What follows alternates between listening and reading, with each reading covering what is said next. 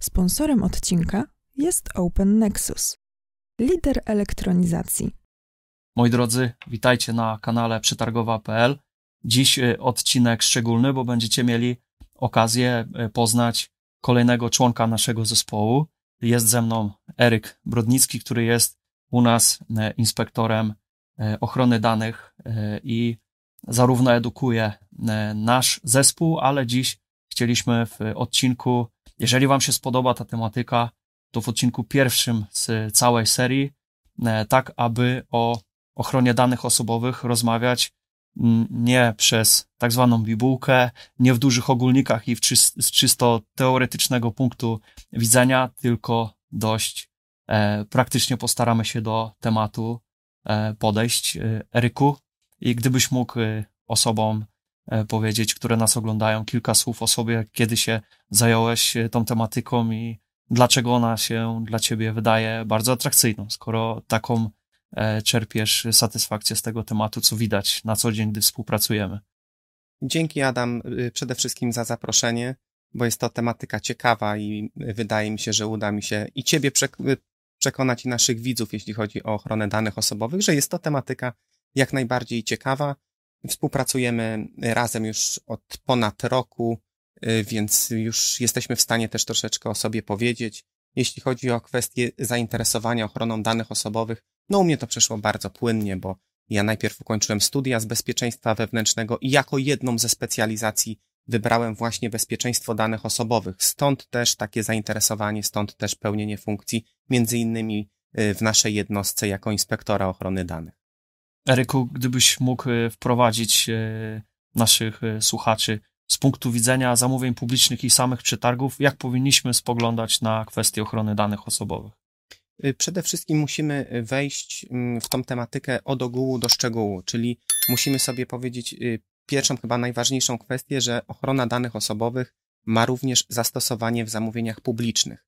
Nie mamy, chyba nie jestem w stanie wymienić jakiegokolwiek aktu prawnego, który miałby taki wpływ na otaczającą nam rzeczywistość, bo te dane osobowe, ta ochrona danych osobowych jest spotykana wszędzie, między innymi w opiece zdrowotnej, w telemarketingu, czy tak jak u nas w przetargach. Jest to ważny temat, jest to temat, który się odnosi też do bezpieczeństwa przetargowego, stąd też ma wpływ, RODO ma bezpośredni wpływ na zamówienia publiczne. Jeśli o tym sobie powiemy, że ma wpływ na zamówienia publiczne, trzeba sobie powiedzieć wprost, że te dane osobowe także występują w zamówieniach publicznych, czyli tak naprawdę my często wskazujemy jako wykonawcy, sam wiem, bo startuję w wielu przetargach, że jako wykonawcy my bardzo często podajemy dane osobowe, czy to swoje, jako prezesi spółek, czy też różnego rodzaju komplementariusze, czy wspólnicy, ale też pokazujemy dane osobowe swoich pracowników, którzy będą realizować jakąś usługę. Tak więc ma to bezpośrednie przełożenie. Jeśli mówimy o zamówieniach publicznych i mamy dane osobowe, to one podlegają ochronie, czyli one podlegają RODO. A powiedz proszę, bo mówimy tutaj o kwestii zarządzania tymi danymi, a kto będzie osobą bezpośrednio odpowiedzialną w razie nieprawidłowości? Czy to będzie kierownik zamawiającego, czy fizycznie pracownik zamawiającego jednostki, który w sposób niewłaściwy się z tymi danymi obchodzi? Za wszystko odpowiada administrator danych osobowych, czyli tak naprawdę kierownik jednostki w dużym skrócie. To jest akurat kwestia bardzo prawna i nie chciałbym się tutaj rozwodzić. Mamy przykład, że administratorem danych osobowych u nas w jednostce będzie nasza spółka Open Nexus. I tego się trzymajmy dla uproszczenia gdzieś tam tej tematyki i zawsze kierownik jednostki jest odpowiedzialny za to prawidłowe zabezpieczenie danych. Nie mamy tutaj żadnej furtki. Oczywiście mamy kwestie takie, że możemy na przykład doszukiwać się odpowiedzialności pracowniczej, ale to jest temat na zupełnie inną dyskusję. Co do zasady jest tak, że to właśnie kierownik jednostki odpowiada za bezpieczeństwo danych osobowych. A czy mógłbyś przytoczyć kilka przykładów czy sytuacji, gdzie mieliśmy do czynienia z naruszeniem procedur i rzeczywiście w kontekście przetargowym? Jakieś sytuacje takie z życia wzięte, case study? Tych przykładów naprawdę można sobie mnożyć, jeśli o to chodzi. Takim klasycznym przykładem jest to, że często oferty nie są do końca zabezpieczone, czyli tak naprawdę jesteśmy w stanie znaleźć swoją ofertę w internecie, a przypomnę, że do oferty bardzo często jesteśmy jako wykonawcy proszeni o to, żeby zamieścić zaświadczenie, chociażby zaświadczenie o niekaralności i to już są dane szczególnej kategorii, dawniej dane wrażliwe i tutaj można mówić o naruszeniu zasad pod kątem ochrony danych osobowych. Ale takich przykładów możemy sobie tak naprawdę mnożyć. Często są to kwestie niezaszyfrowania ofert, często są to kwestie zbyt długiego przechowywania danych osobowych na stronie internetowej. Nikt nie pilnuje, czy to biuletynu informacji publicznej, czy to nawet profilu zamawiającego u nas na jednostce na naszej platformie. I tutaj też to jest bardzo duży taki wymiar dotyczący naruszeń. Nie było takiego przykładu w Polsce, żeby ktoś mógł się odnieść do tego, że została nałożona jakakolwiek kara, ale to nosi znamiona naruszenia tych zasad. Jeżeli w procesie komunikacji między zamawiającą a wykonawcą, gdzie są przekazywane dokumenty, pośredniczy podmiot trzeci, jakim będzie portal e-usług, tu bez wskazywania producenta danego oprogramowania, czy wzięlibyśmy pod uwagę rozwiązanie darmowe rządowe, to odpowiedzialność nadal spoczywa na zamawiającym. Tak więc tutaj my, co prawda, jesteśmy podmiotem przetwarzającym dane. Jeśli dostarczamy komuś takie narzędzie, jaką jest platforma zakupowa, ale cały czas odpowiedzialną osobą, odpowiedzialną jednostką jest zamawiający. To jest bardzo ważne pod kątem właśnie ewentualnych naruszeń, bo często u nas się spotykają takie sytuacje, gdzie ktoś do nas telefonuje, czy śle do nas maile i mówi, że słuchajcie, usuńcie moje dane osobowe, bo ja tam złożyłem ofertę 6 miesięcy temu i to trzeba usunąć. To nie jest nasze zadanie, to jest zadanie administratora danych osobowych, zamawiającego, który powinien tak naprawdę określić zasady. Jest przetarg, ile tak naprawdę ma być, przez jaki okres ma być na platformie zakupowej dana oferta, dany wynik postępowania.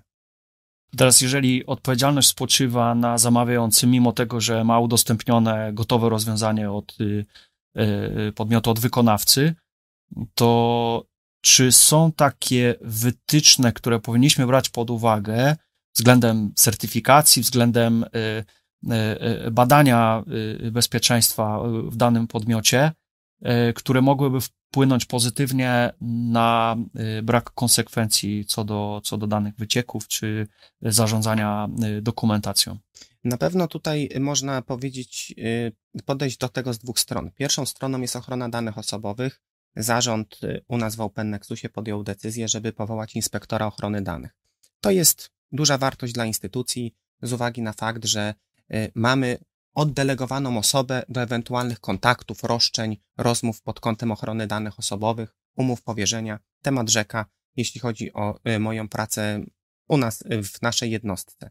Ale z drugiej strony u nas taką wartością dodaną jest chociażby to, że mamy normę ISO 27001, podlegamy certyfikacji i jeśli już mam mówić taką nomenklaturą akademicką, ja za to przepraszam, ale jestem wykładowcą też akademickim, dochodzi do takich sytuacji, gdzie my mamy system zarządzania bezpieczeństwem informacji. Elementem tego systemu jest ochrona danych osobowych, czyli jeśli mamy certyfikat ISO 27001, to tak naprawdę nie mówię, że to zwalnia nas z wymogów RODO, ale on bierze też niejako odpowiedzialność za dane osobowe, czyli mówimy o samochodzie, to wiadome jest to, że jeśli mówimy o samochodzie, ten samochód ma koła i my, mając taki certyfikat, też na rynku się tym w sposób szczególny wyróżniamy i chronimy tą platformę, bo żeby przejść taką certyfikację potrzeba dużo czasu, zaangażowania kierownictwa, procedur czy też kwestii związanych z zabezpieczeniami. I najważniejsze jest to, że taką certyfikację przychodzi się potokiem niezależnej instytucji certyfikującej, prawda? Dokładnie tak. Wyższa Szkoła Zarządzania i Bankowości i Open Nexus. O trybie podstawowym od podstaw, a o przetargu nieograniczonym bez żadnych ograniczeń. To doskonała okazja do nawiązania nowych kontaktów, poznania nowych ludzi, ekspertów w branży i wymiany doświadczeń. Program studiów opartych o Procure.Comp EU to kompletnie nowa jakość. Będziemy się skupiać nie tylko na umiejętnościach twardych, już wiemy, że znacie ustawę, ale także na umiejętnościach miękkich, takich jak komunikacja wewnątrzzespołowa, zarządzanie zespołem, czy też prowadzenie negocjacji z wykonawcami. Będziemy przedzierać się przez nieodkryte mgły podpisów elektronicznych, będziemy docierać do prawdy, będziemy odzierać wszelkie ksadesy, padesy i inne wymyślne stwory po to, żeby dociec do prawdy, po to, żeby zbadać podpis, po to, żeby być pewnym tego, co robimy i jakie decyzje podejmujemy. Interakcja z wykładowcami to to, co studenci cenią sobie najbardziej. Dlatego tak ważny dla nas jest bezpośredni kontakt z Wami, studentami. Gwarantujemy największą dawkę wiedzy praktycznej, bezpośrednio od praktyków zamawiających.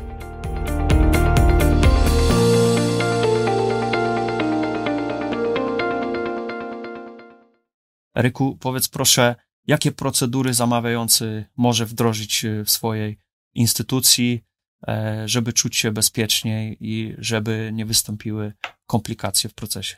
Przede wszystkim, tak jak już wspomnieliśmy na samym początku, warunkiem takim obligatoryjnym, takim koniecznym warunkiem jest to, żeby zrozumieć, że ochrona danych osobowych występuje także w zamówieniach publicznych. I musimy mieć tą świadomość, że wynikają z tego określone obowiązki po stronie zamawiającego, czyli administratora danych osobowych.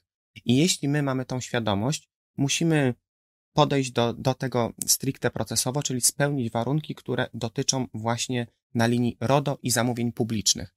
Jeśli chodzi o kwestie związane z zamówieniami publicznymi, to czy to będą kwestie związane z takimi ścisłymi zabezpieczeniami, szyfrowaniem ofert, czy też różnego rodzaju obowiązkiem informacyjnym, kwestiami umów powierzenia, każdy przetarg jest inny. Inaczej podejdziemy do przetargu, gdy szukamy firmy szkoleniowej, gdzie będziemy przekazywać dane osobowe podmiotowi trzeciemu. Inaczej podejdziemy do tego tematu, jeśli nie wiem, będziemy szukać osoby, która nam wyremontuje pomieszczenie.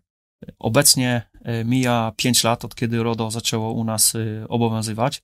I tak jak spoglądasz na tym małym zamówieniowym skrawku naszym, jakie dostrzegasz najlepsze praktyki, tak żeby nasi oglądający mogli wyciągnąć z tego odcinka coś dla siebie, co mogliby zaimplementować u siebie. Przyjmijmy, że inspektora ochrony danych osobowych już mają, administratora u siebie w jednostce, a co jeszcze moglibyśmy wdrożyć na szybko albo o czym pamiętać, czy jakie pytanie sobie zadać, żeby takie najlepsze praktyki mieć jednak z tyłu głowy, o nich pamiętać.